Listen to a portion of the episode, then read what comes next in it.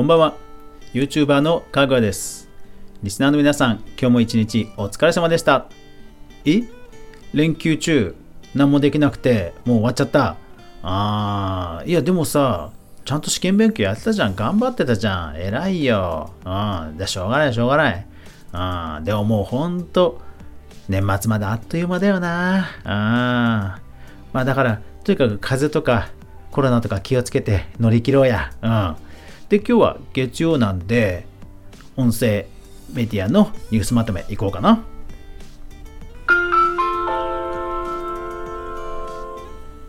かぐわ飯。この番組は YouTuber であるかぐわが YouTube 周りの話題やニュース動画制作の裏話をゆるりとお話しするラジオ番組です。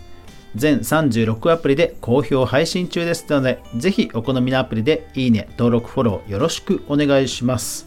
さあ月曜日は音声メディアのニュースまとめです11月第4週11月の16日から22日までに起きました音声配信メディア関連のニュースをお届けします。さて、今週の注目ピックアップですが、こちらですね。YouTube が音楽ファンをターゲットにした音声重視のオーディオ広告を開始、テッククランチジャパンと。はい。で、えー、同時期に GIGAZINE というニュース、ブログニュースの方で、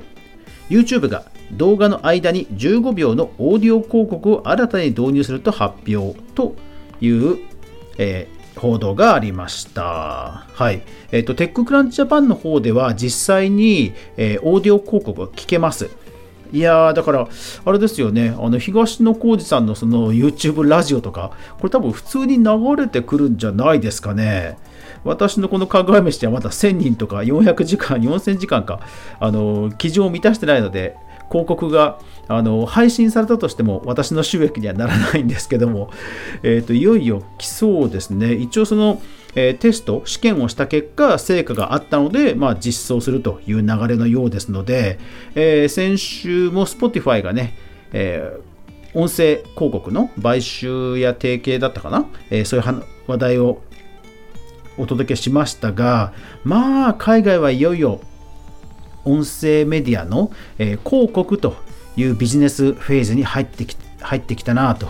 いう感じですね。いやー、YouTube が、うん、ここに来て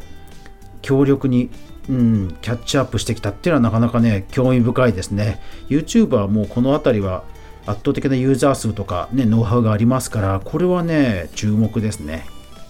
さあ、では、プラットフォームビジネス関連いきましょう。Apple Podcasts can now be embedded、えー、これ Apple のメールとかかな？違う海外のニュースメディアなんですけども、えー、要は Apple Podcast のウェブページがエンベッドしやすくなりましたよっていう記事です。ただ、えー、iFrame の形式なので、なんかノートに URL ドバーンと貼ってざっくり出てくるか、そういうあの簡単なものではないですね。ちょっと一昔前のエンベッドです。ようやく対応したっていうことですね。えー、ボイシー関連続きますよ。えー、っと、ボイシー代表の緒方さんがつぶやいたのがこちら。今、ボイシーのいろんないいチャンネルをどうやって多くの人に知ってもらうか試行錯誤中ということで、こうアイデアを募るツイートをしたらですね、ボボボボッともうあっという間にいろんなメンションが来てですね、盛り上がったというのを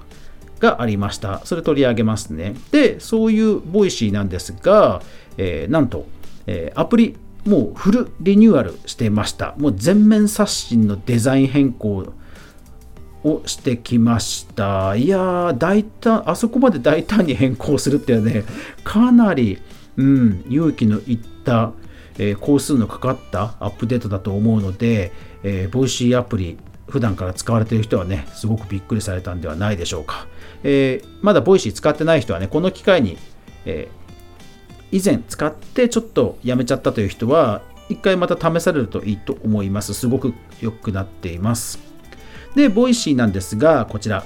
人気ポッドキャストがボイシーで放送スタート、公式リリースよりと。えー、どういうことかというと、す、えー、で、にどんぐり FM っていう人気ポッドキャスト番組はもう招聘し、あのー、配信してるんですけども、もう、えー、そういったポッドキャストでもう実績のある番組、例えばバイリンガルニュース、コテンラジオ、ノウカノタネなどなどがもう配信始まったということですね。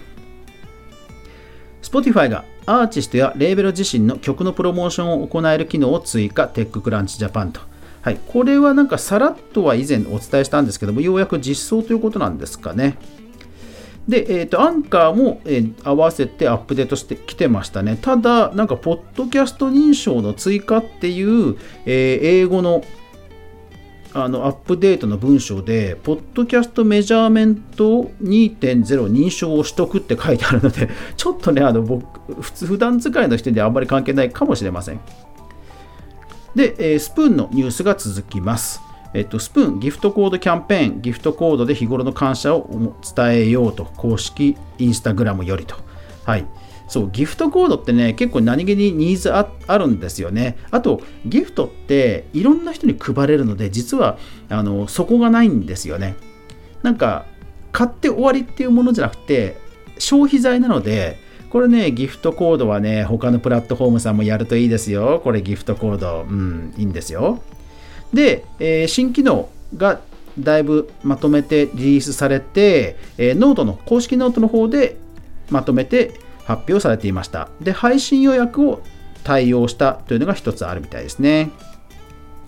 で、あとは、えー、新人女優、ホリプロかな？ホリプロの新人女優、米倉玲亜さんが、えー、スプーンデビュー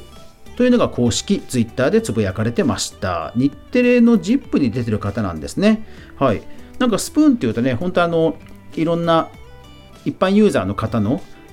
濃いコミュニティっていう印象があるんですけど、なんか有名人の方を招聘する流れがいよいよ来るんでしょうかね。で、ラジオトーク。一方、ラジオトークはいい夫婦の日ということで、えのろけ話の企画を発表してました。で、こちらは、えっ、ー、と、商品としてはペア旅行券だそうですね。はい。それから、えー、ラジオトーク関連ですと、えー、ゆとりは笑ってバズりたいという人気番組、ラジオトークであるんですが、こちらがですね、なんと、ポッドえっと、Spotify の急上昇ポッドキャスト2位になったと。いうことご本人さんがつぶやいてました。いや、すごいですよね。これ本当快挙ですよね。ケミオさんとか有名人のポッドキャストがランキングインすることがほとんどだったんですが、いや、本当ね、ゆっとりバズさんね、すごいですよね。で、えっ、と、ツイッターということでは、スタンド FM がなんかヘルプのことをつぶやいていて、えー、なんか推奨サイズ、画像の推奨サイズをえー、まとめてつぶやいてましたので、スタンド FM やられてる方は、公式 Twitter ぜひ見てみてください。いろんなサムネイルのサイズが具体的に書かれています。ただ、スタンド FM ね、Twitter の OGP でサムネイルが上下立ち切りしちゃうのは、なんとか直してほしいですよね。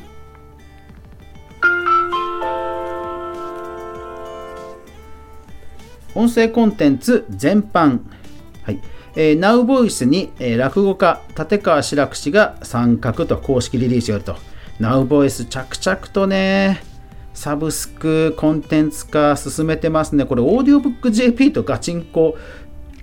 ボイシープレミアムとガチンコっていう感じな雰囲気になってきましたね。